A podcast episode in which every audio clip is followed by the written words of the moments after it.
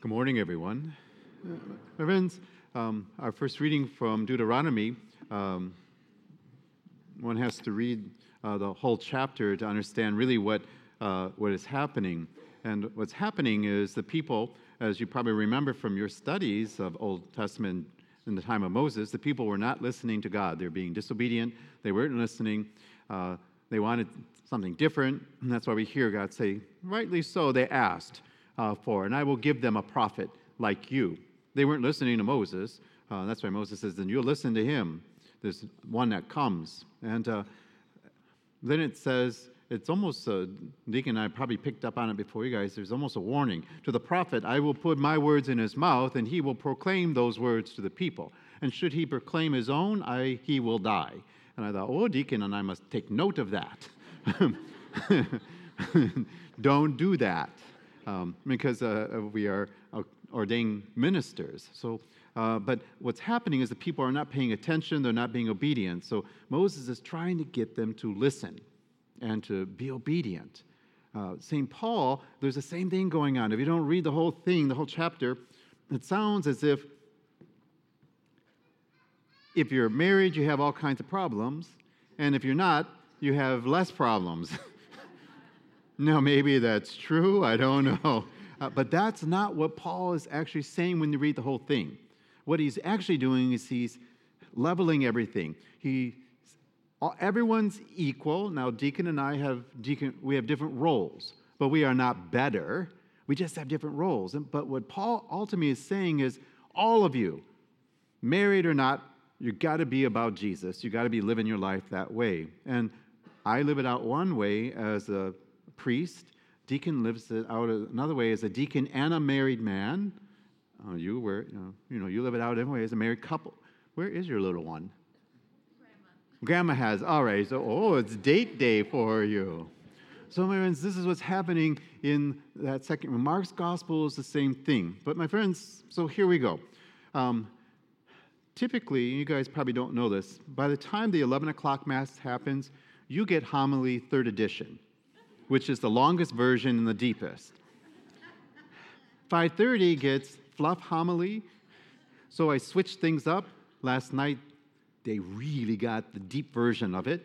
And you are about to get the fluff homily, if you will. You're going to get a different one. So I focused on Mark's gospel and the person of Jesus Christ. This homily, I'd like to take a look at the person who's possessed. First, I want to tell you that uh, the priests of Jesus' time who were in the temple uh, were exorcists. So there's no way that the man that Jesus, that, that's being talked about by Mark, did not encounter those exorcists. They failed him. The church of that time failed that man. So I want to take a look and see what is this? I wonder about how this man felt after failed attempts to cleanse him of this demon. We can only imagine what his life was like to have a demon that was harassing him, trying to destroy everything around him, including his family, his life, everything. And perhaps he had tried to fight it on his own but was not successful. So he went to the priest of his time and they couldn't do it. I thought maybe each day he thought, this is the day this thing will leave me alone. That I would have peace again.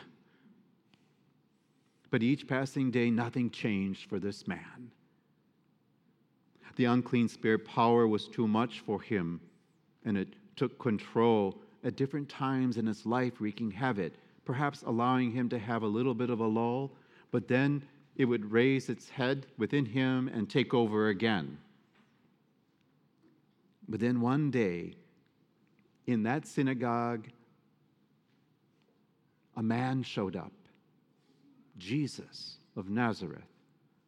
A man that did not just offer words or ideas or theories about everything or even about this man's situation, but rather he had this unheard of authority and power. And he was going to set this man free finally.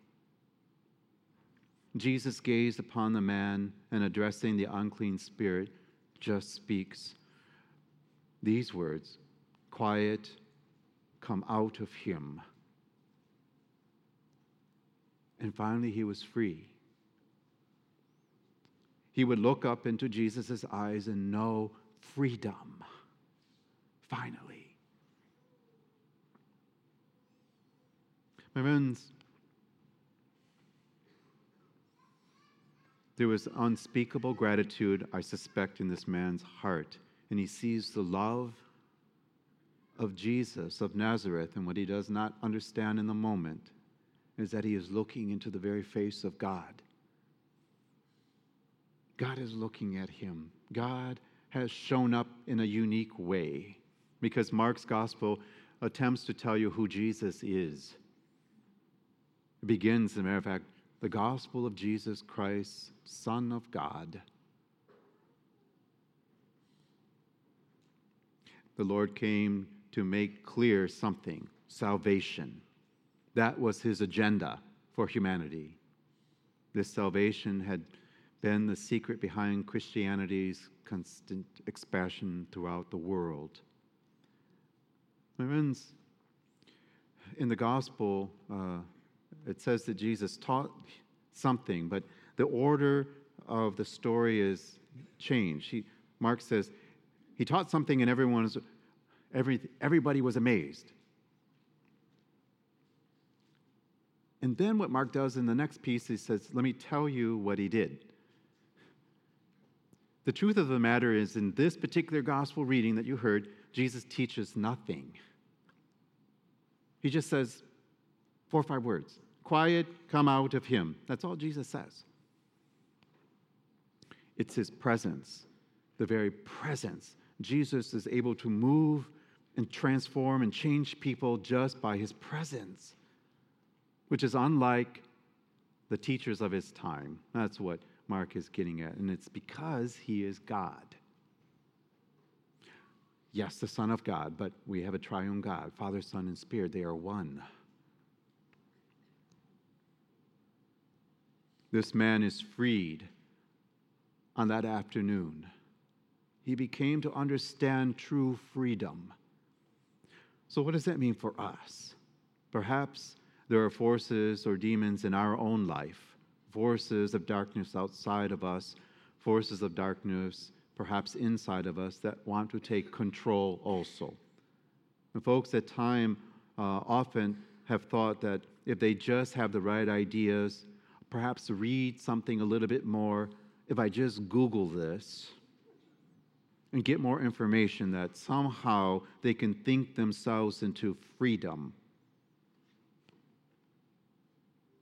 When what they actually need is God and His grace. And so many intellectuals, particularly in the sciences, have tried so hard with vast knowledge to do these things. Vast knowledge they possess, but real power, no doctors have vast knowledge and they have a type of authority. But freedom to give it? True power? No. There are dark forces that try to control our life, such as hate and greed and uncontrolled jealousy. These are powers that would like to destroy your life and wreak havoc in it. And in doing so, will rob you of your freedom and of your purpose by God. And within it lurks, behind it, the evil one. Now, my friends, we should not demonize all things. To do that is to push culpability from ourselves. But we must understand that there is someone behind a lot of it. Today, what I encounter is people who do not believe that Satan exists. Christians who don't believe Satan exists. I don't even know what to do with that. I'm like, so everything Jesus said was a lie? Or he made it up?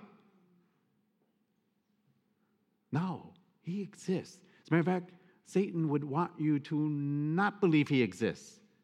It's easier for him that way. So we don't demonize everything, but we know who is behind wicked things. Sometimes I think one can feel that they are at the mercy of such dark things, and then one day light begins to shine, and that darkness is dispelled. That is the very grace and power and love and mercy of God, of Jesus, the Christ. Those powers that seem to try to defeat you and I recede before the power of Christ. Jesus can do for us what he did for that man in the gospel on that day in the synagogue. Mark says Jesus did something, he taught, but in that afternoon, Jesus embodied everything word, action, grace, because he's God. So he acted with true authority. It was his mere presence that moved something. I try to move you with my homily. Jesus doesn't have to do that. he just shows up and can do everything. He spoke with the authority of God because he was God. He is God.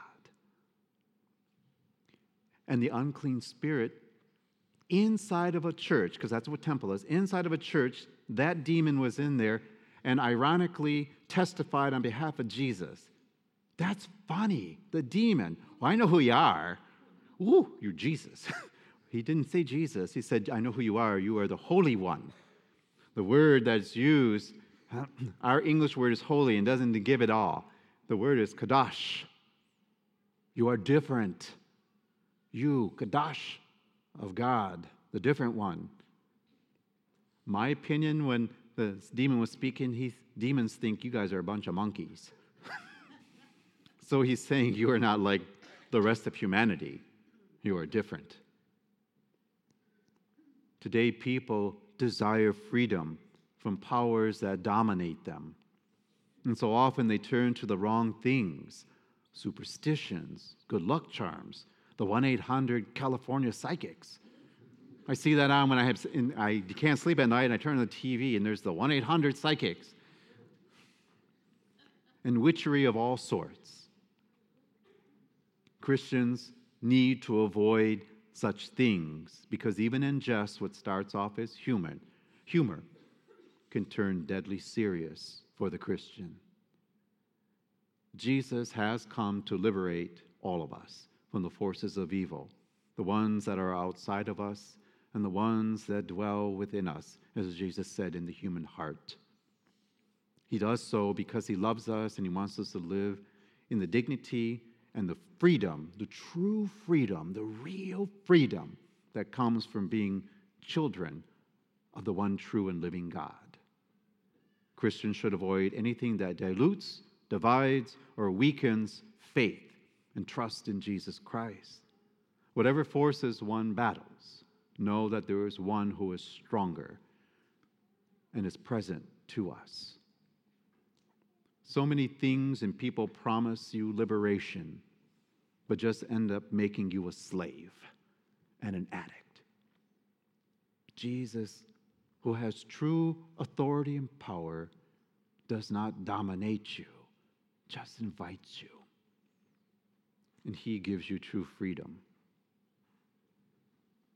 He does not use a power that is forceful and dominates, he just sets you free. That afternoon in the synagogue in Capernaum, Jesus did what no one else could do for this poor man who suffered so much. He gave him freedom to live. In this, the Christian finds hope.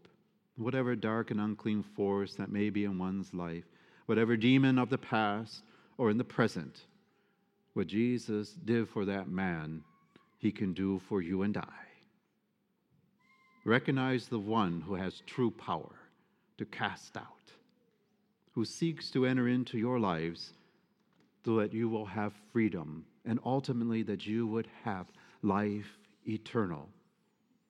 It is faith that makes sense of life's mysteries by helping us to see as God sees.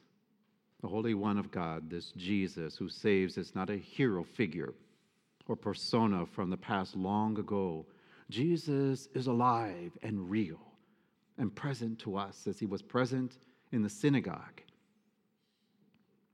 Jesus Christ is present among us in the church as he promised that he would be. He said, I will be given with you for all time. He is present to us in the Eucharist. He promised. He is in the tabernacle every day and every night, sacramentally, as he promised. And the sanctuary light burns brightly, that red lamp, to remind you of his glory and that he is here. Whenever we need to let the power of his grace fortify our weary souls, we have the sacraments instituted by Christ in our church the sacrament of reconciliation, confession, the sacrament of confirmation.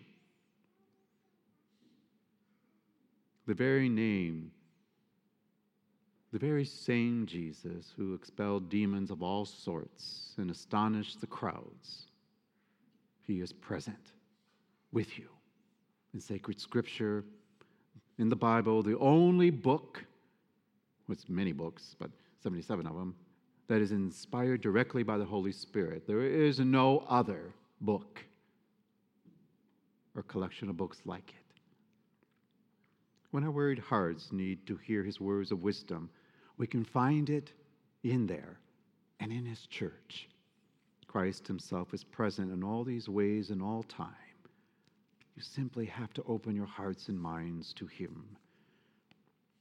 Trust his words and his promises. But our hope in this lasting happiness and true meaning and fruitfulness in his saving grace and not in human theories and superstitions and idols, but in Him, in Him alone. Amen?